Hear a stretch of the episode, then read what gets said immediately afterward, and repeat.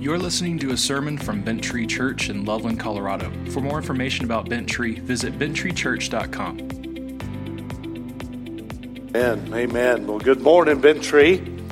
It's good to see each and every one of you here. I, I'm telling a lie. I can usually only see about three rows good there with my eyesight, but uh, thank you for being here, all of you.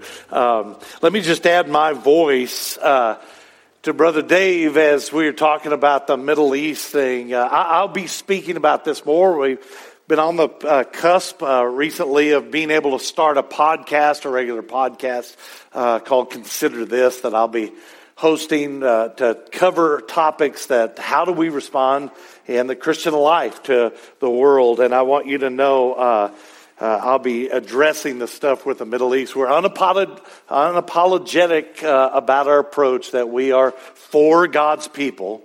Um, and so we do, like our brother prayed, we pray for peace of Jerusalem, pray, pray for peace in the Middle East. Uh, we pray for uh, the Christians uh, in Gaza that, you, that they would be protected.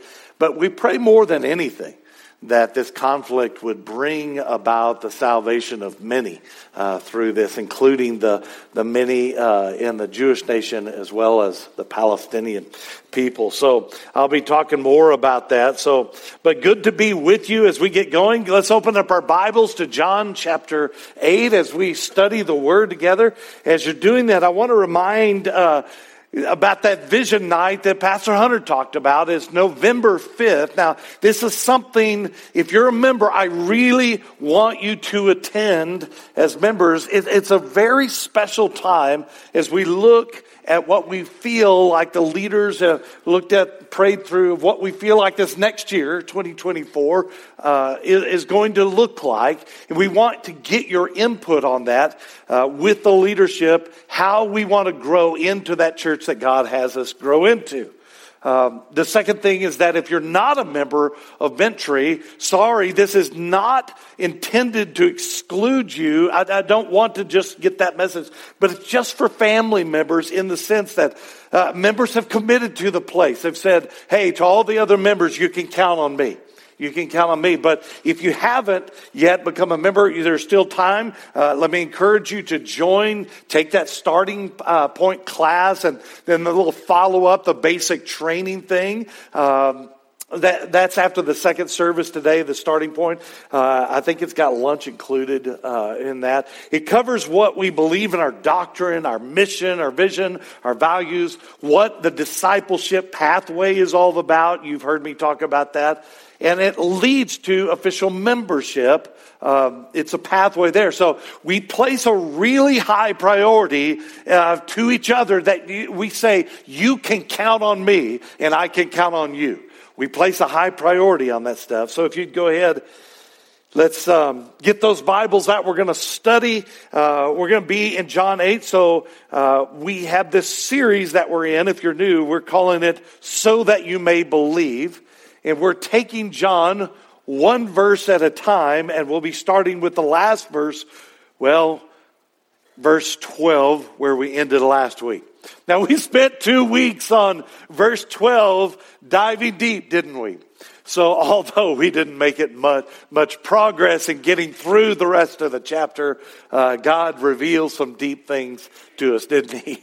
Uh, about Himself. Namely, that in front of all these common Jewish folks and religious leaders listening to Jesus preach at the temple on the last night of the Feast of Booth, Booths, Jesus reveals who he is as God the Son. So let's just read again what we studied last week and we'll move from there.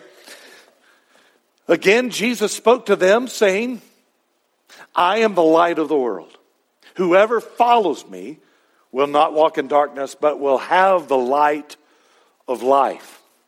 As we dive deep into this verse uh, again and, and, go beyond, uh, Jesus is literally claiming to be the great I am, the Son of God, the second member of the Trinity. Now, the significance of what he said did not get past these religious leaders. Now, what he said may have gone over the heads of some in the crowd, but probably many of them even understood what he was saying.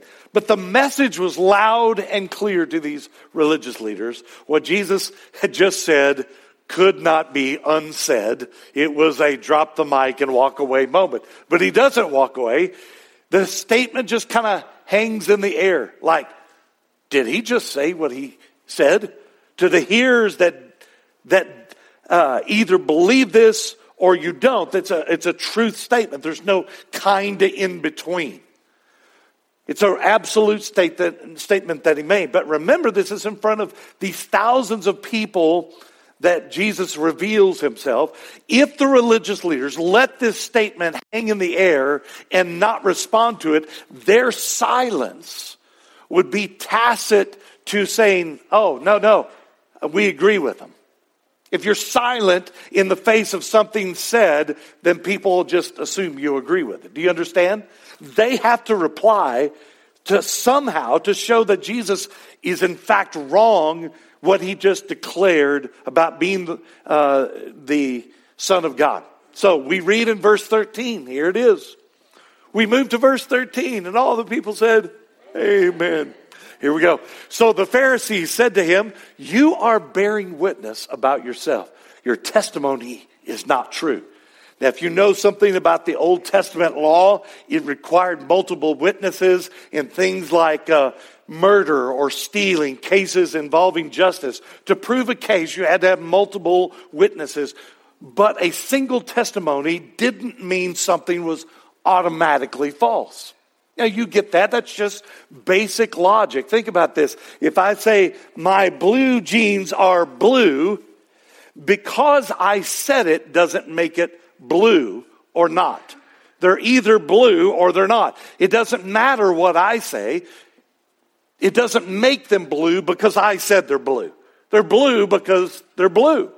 These leaders are somehow saying, well, you, Jesus, said that said that, so it can't be true. Now, that statement itself is not true. Because if I make a statement about some fact, logic would say then the statement is either true or false, but has no bearing on what I say about it other than you get my opinion. You, you with me? Now, the Pharisees and the religious leaders were not going to acknowledge Jesus' claim of divinity, no matter what Jesus said. So Jesus answers their point about his testimony being false in verse 14. I feel like we're flying along here already at verse 14. So Jesus answered, Even if I do bear witness about myself, my testimony is true. For I know where I came from and where I'm going. But you do not know where I come from or where I'm going. Jesus just starts to double down on his claiming to be God the Son.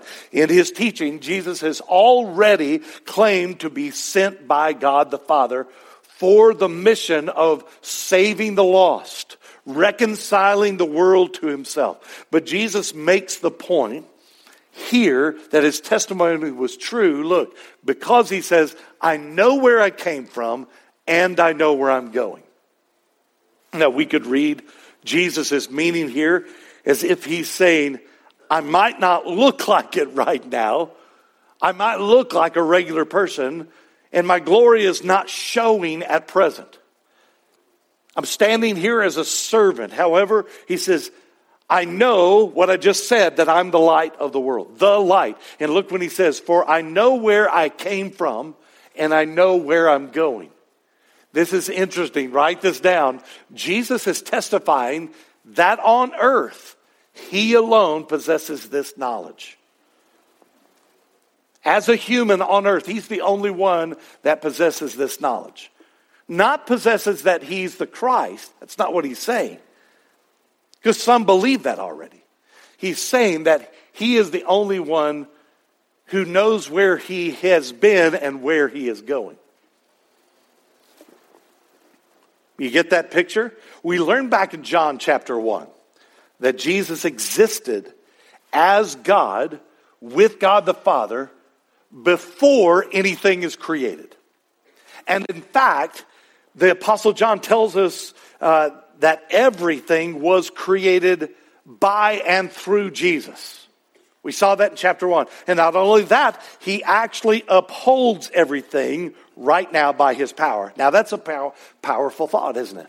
To understand who Jesus claims to be. He had come from heaven, his father's side. He knew where he had come from. He knew who he was, where he was, and he knew that he would die, be resurrected from the dead, and then ascend to heaven. Think about this. Among people standing there, listening to Jesus speak, among the people of the whole world, no one else on earth could testify to what Jesus knew. Why is that? Because he's the only one that's God. He's the Son of God. And as God, the Son, he could not give a false, a false testimony. Now get this, because of his heavenly nature, his character as God the Son, he could not be less than who he was. He couldn't be less than God. He, he, he, he could not lie. No, or in other words, he could not be uh, not God. But as for these leaders that are calling him a liar right to his face, they were not from God. If in fact, later in the chapter, Jesus will tell them, and he will, even worse, he'll tell them, You're sons of the devil. And they, and, and he'll say, and they only want what the devil desires. Now, them's fighting words where I come from.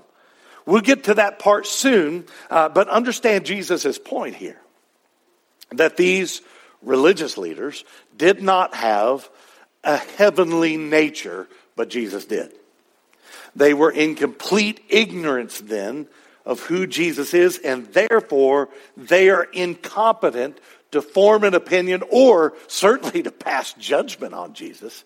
Now, we could say that these guys were spiritually blind spiritually deaf, standing right in front of them is the God of the universe, and they're the guys that should recognize him, but they don't.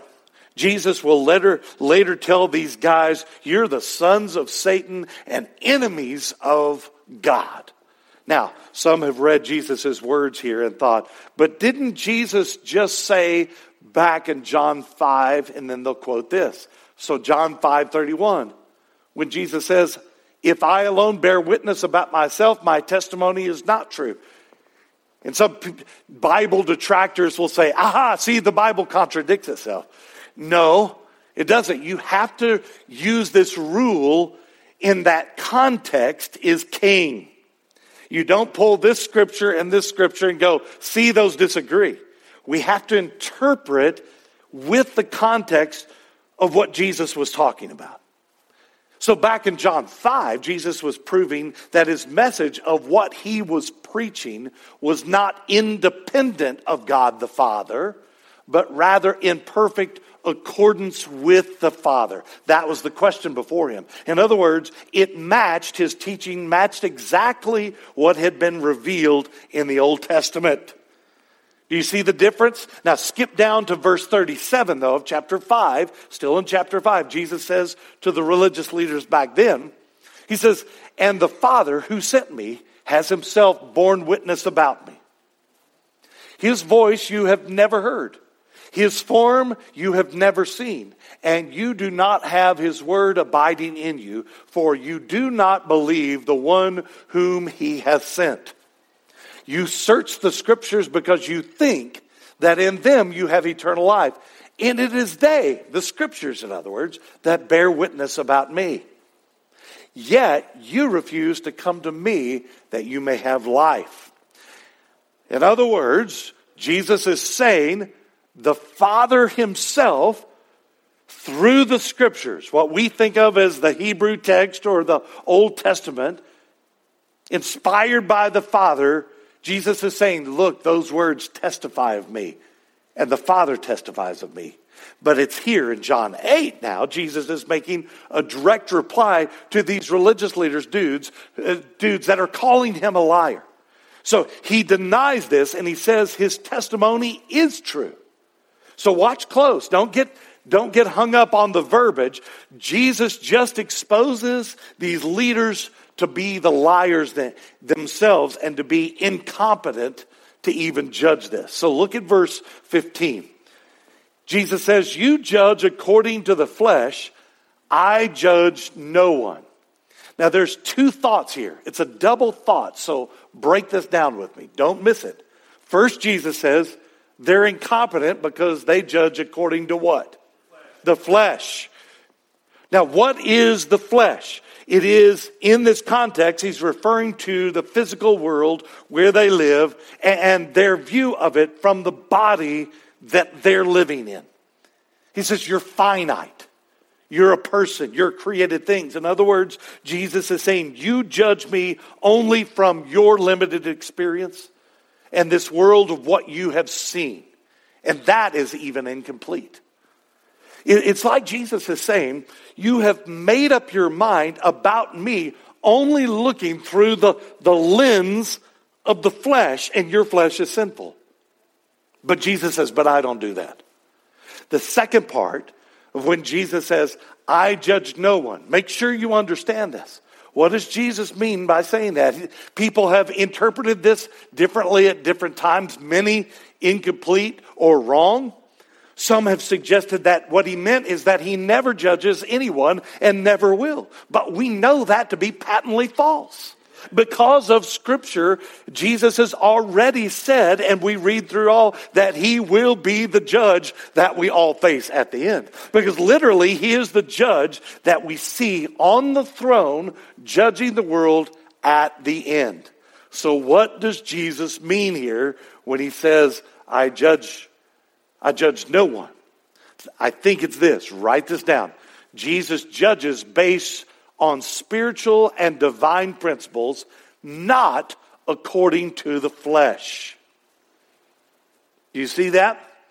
Jesus judges based on spiritual and divine principles, not according to, to the flesh.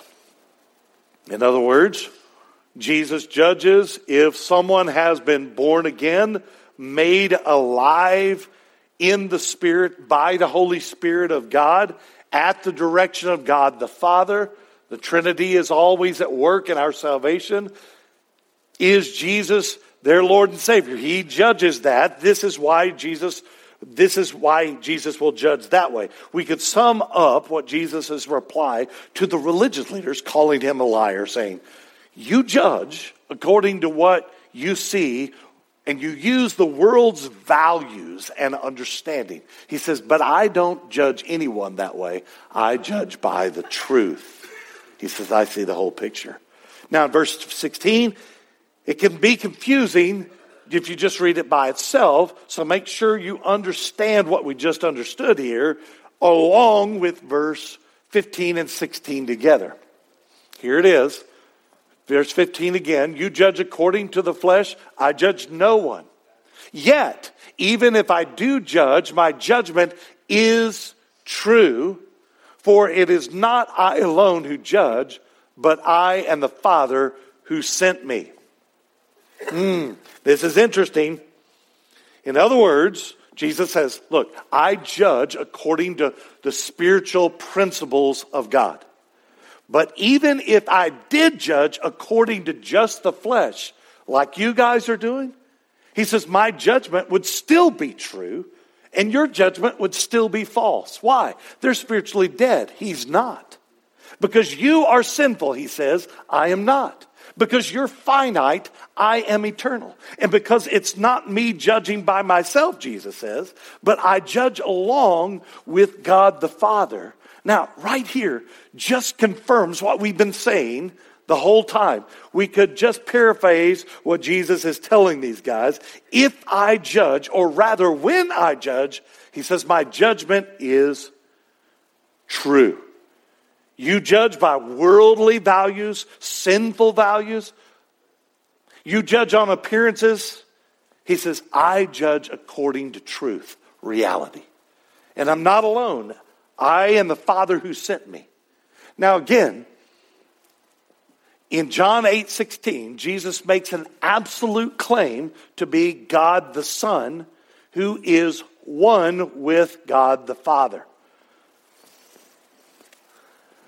In John 8:16, Jesus makes an absolute claim again to, to be God the Son who is one with God the Father. Now don't get confused because we see this a lot. It doesn't mean that Jesus is God the Father. People can get confused, especially on that stuff. He is one with God the Father. is one God represented in three persons. Not only is Jesus not backing down, he is using religious leaders, their own arguments against them, and then once again proving that he is God the Son. In fact, later on, that we'll read that same thing um, as we read here in verse 16. Skip ahead to John 10 for just a moment. This is one of those verses that's just a tie down spot for our doctrine. Jesus says, I and the Father are one. Not the same person, they are one. One God, three persons. Jesus is speaking of divine wisdom that he shares in common with God the Father. Now, if that is true, and we believe that it is, then Jesus' judgment could not be anything but true. As Jesus debates with these religious leaders in front of all these people listening, here in verse 17 that Jesus makes another argument that we read. He says, In your law, it is written that the testimony of two peoples, two people, two peoples, two people is true. I am the one who bears witness about myself. One. And the Father who sent me bears witness about me. Now you might be thinking, Paul, that's just it's just a circular argument. It's not true just because he says it is. It's not a circular argument. They had just tried to say that Jesus, you can't bear witness about yourself. And if you do, your testimony has to be false because you're giving it. That logically doesn't make sense. But he had just proved them wrong. He's saying, I can bear witness to myself if I am God the Son. That's his claim. He's saying it's not just me, though. It's God the Father along with me that supports my testimony.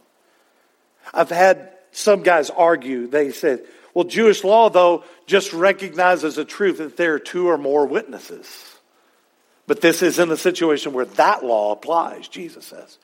But Jesus is saying, look, even if the law did apply here, I bear witness and my Father bears witness. There's two witnesses. Boom. And, look, Jesus isn't just saying, he actually has been pointing back to the whole ministry that God is testifying about him, making the Old Testament say this. He's saying, look, the Old Testament points to me. This is God's testimony.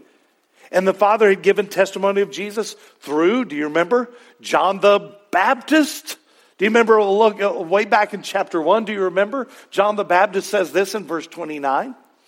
He says, Behold the Lamb of God. He's referring to Jesus, who takes away the sin of the world. This is he whom I said, After me comes a man who ranks before me because he was before me. He was before everything, wasn't he? John says, I myself did not know him. But for this purpose I came baptizing with water that he might be revealed to Israel. And John bore witness, I saw the Spirit, look, the Holy Spirit, descend from heaven like a dove, and it remained on him. I myself did not know him, but he who sent me to baptize with water said to me, he on whom you see the Spirit descend and remain, this is the one who baptizes with the Holy Spirit. And I have seen and have borne witness that this is the Son of God. Now that's a witness right there. That's a testimony. The religious leaders and Pharisees standing right there, they knew full well that John the Baptist had identified Jesus to be the Messiah, the promised one. Now, they knew that full well. And quite frankly, they were super glad that John the Baptist had been put to death by Herod. Get rid of that guy saying that Jesus was the Messiah. And these religious leaders and Pharisees realize they can't argue their point anymore. They've lost the argument, so they change tactics. So look in the first half of verse 19. They said to him, therefore, Where is your father? Now, when I was in school, in middle school, we called this a cut down. You call it, anybody else use that term, cut down? You, you're, gonna, you're going to cut them down. You're going to cut them down to size. They're going to attack him personally. The man Joseph, who had been believed to be Jesus' father, everyone knew that Joseph wasn't the father, or that was the common knowledge, that she was pregnant before they were married. That was the common knowledge, right? He had just, he'd just been the stepdad, but they thought he's a pretty good guy and he had stayed around. But he's dead at this point, physically dead. Now, we're really not sure what these religious leaders are getting at exactly, but you can get a pretty good idea. One is we, he's, they're saying, we know uh, that Joseph was not your real father. Um, that's false. You're born uh, out of wedlock. You can't, or you're conceived out of wedlock.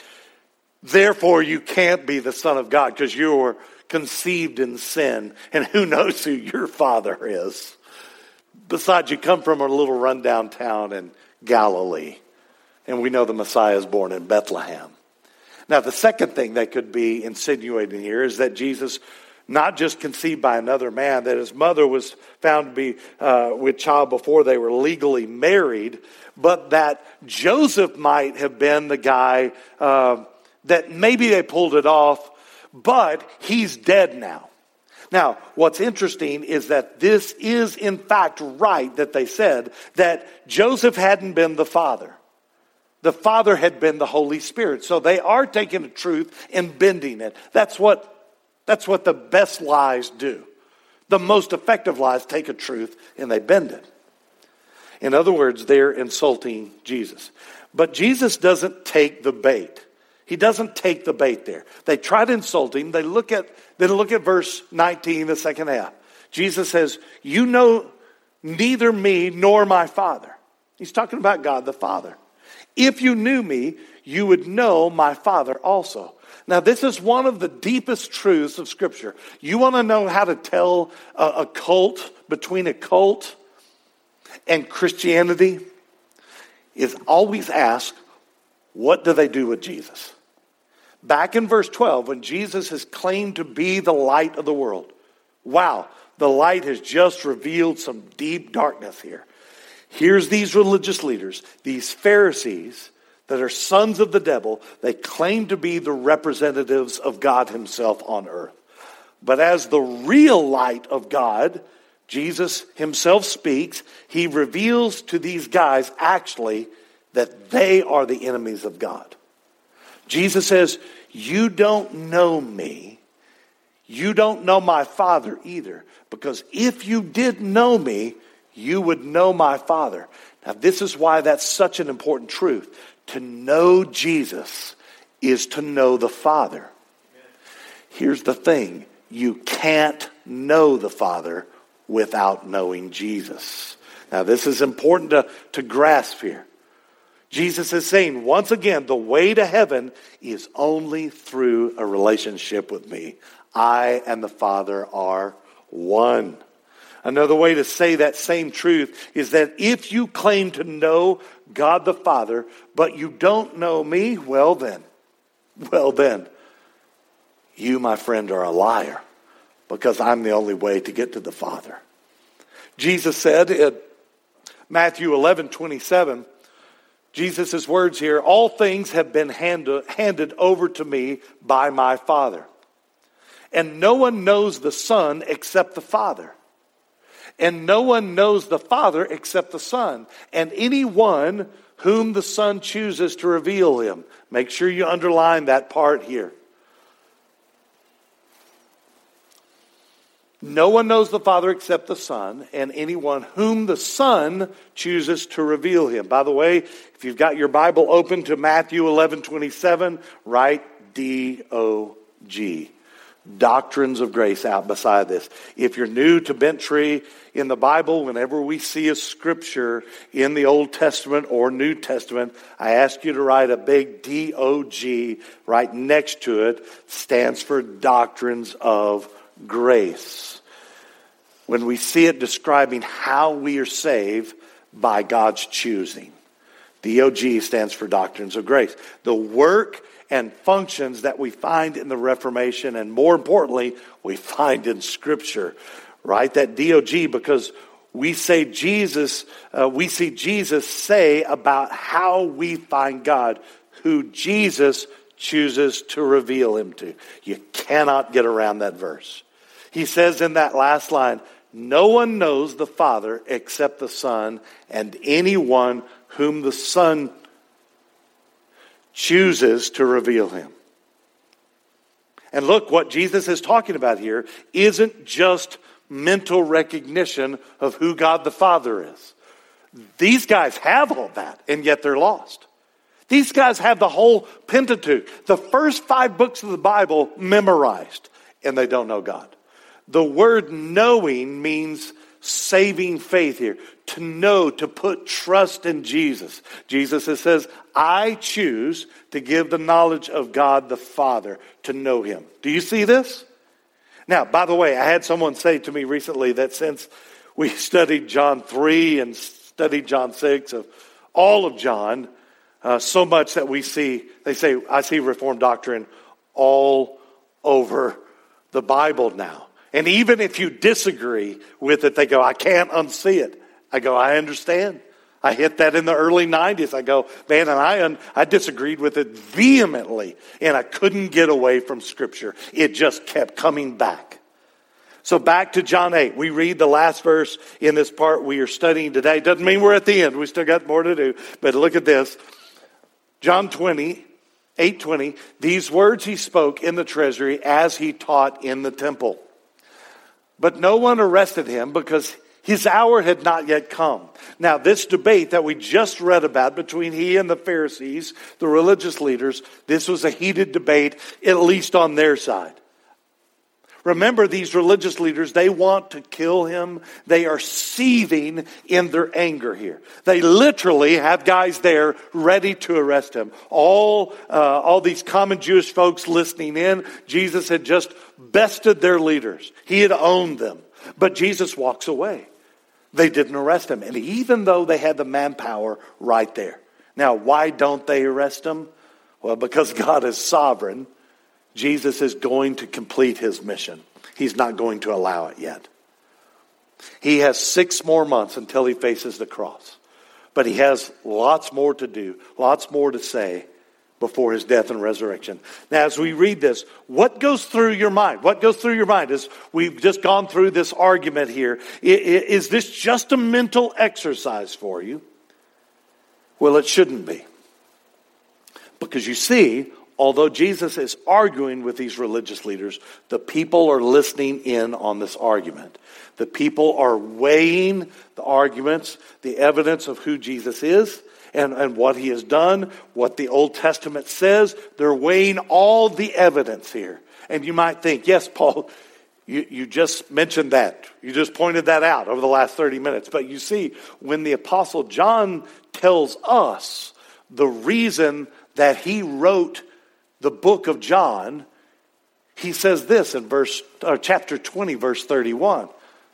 But these are written so that you may believe that Jesus is the Christ, the Messiah, the Son of God, and that by believing you may have life in his name. Now please understand, you, you, you, you, you are the audience for Jesus' words here not just the people in the story. I mean this. Jesus utters these words for you. God had you in mind when these words came out of Jesus' mouth. That should, that should mess you up in a good way. He had your name on his mind. And as we think about this, there are just a few things I want us to see and how we can apply this truth of Jesus to our lives. First is this write this down. Our judgment in spiritual matters is limited and flawed. We are not impartial. Says we're weighing the evidence. Our judgment is spirit our judgment in spiritual matters is limited and flawed. We are not impartial. Now, what I'm saying is that as we weigh Jesus' words, because we're messed up, because we're incomplete, because of our sin nature, that means we can't trust our own way of thinking. We read this in Proverbs 3, verse 5 and 6. Trust in the Lord, trust in Yahweh with all your heart. Do not lean on your own understanding. In all your ways, acknowledge him, and he will make your path straight. Now, what a beautiful, meaningful promise. And that leads us to the second thing I want us to see. Let's summarize that verse. Completely trust Jesus Christ's words because of who he is. Don't rely on your own understanding due to your sin and limited comprehension. Completely trust Jesus Christ's words of who he is. Don't rely on your own understanding due to your sin and limited comprehension.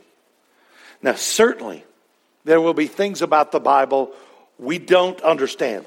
There will even be parts of Christian truth that may not seem like we would want that or like it or wish maybe it wasn't in the Bible. But here's the thing about truth it doesn't allow that. It doesn't allow itself to be changed by what you believe the truth should be. If we want the truth, we don't get to define the truth. When we place our faith in Jesus as Lord, we must place His authority above whatever we might think. Are you with me? This is important because the apostle Paul says this in 2 Corinthians chapter 10 verse 5 and 6. Paul says, "We talking about Christians, the redeemed, we destroy arguments and every lofty opinion raised against the knowledge of God, and take every thought captive to obey Christ. Being ready to punish every disobedience when your obedience is complete. We subordinate our thoughts to the Word of God. What that means is that we live life, we take our thoughts, our action, actions to the Bible and we compare them to what's here. If what you think is right does not agree with this, guess who's wrong? You. It's easy to read that last verse and go, well, yeah, we destroy arguments. So you walk around looking for arguments to destroy. you know, I'm going to destroy everybody's arguments because they're so messed up. What it's talking about is you, your own thoughts. Because I have horrible, sinful temptations just like you do. We have to submit those thoughts to the Lord. Now, write this down. If the words of Jesus Christ are true, then we should surrender to Him as our Savior and Lord.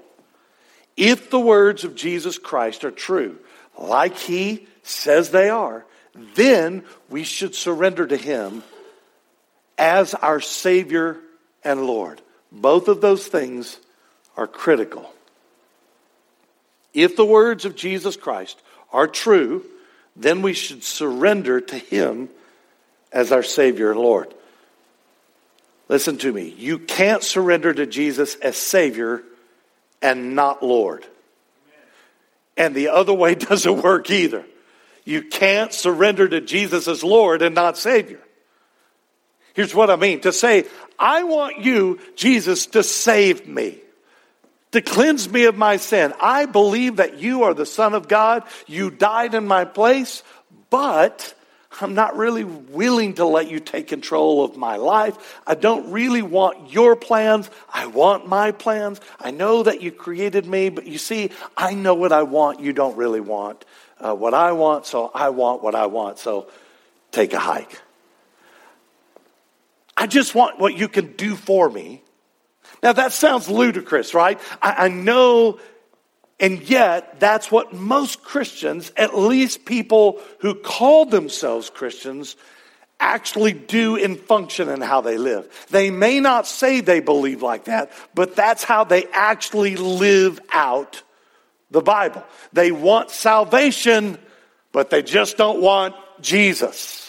But the other way doesn't work either. The other way doesn't work either. To say, I'll serve you, Lord. I want you as, uh, I, I don't want you as my Savior because I'm a pretty good person. I don't really have sin like you said I do. So I don't really need you to atone for me. This is like the Pharisees. They go, we got all that stuff figured out. We're good. We don't really have sin in our lives. But that's just crazy talk. Because if you're not willing to accept Jesus as Savior and you submit uh, for your sin to die on your behalf, you are already rejecting Him as Lord.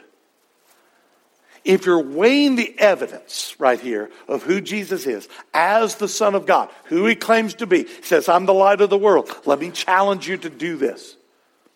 If, if, if, you're, if you're not a Christian, pray something like this. Pray, God, if there is a God, would you show me that Jesus is, are his words true or false? Would you just show me that? That's an honest prayer you could pray. Ask God to show you, is Jesus your son, God? Ask God that. I, I promise to accept him as my Savior if you show me that. Confess him, I'll confess him to the world. Will you do that? And then say, I'll turn my life over to you if you show me that. Now, here's the dangerous thing I can say all of that, but will you actually do it? Because I know this sounds crazy if you're not a believer, but we actually believe this is not reality. That there is God who is out there. So I just challenge you if you're not a believer, Pray with me right now. Let's just close our eyes. You don't have to close your eyes. You can look at me if you want to. Close your eyes, but talk to God. Pray this. Pray, God, are you real? I don't know if you're real, but if what Paul said and the Bible said is true, would you just reveal to me that Jesus is the Son of God?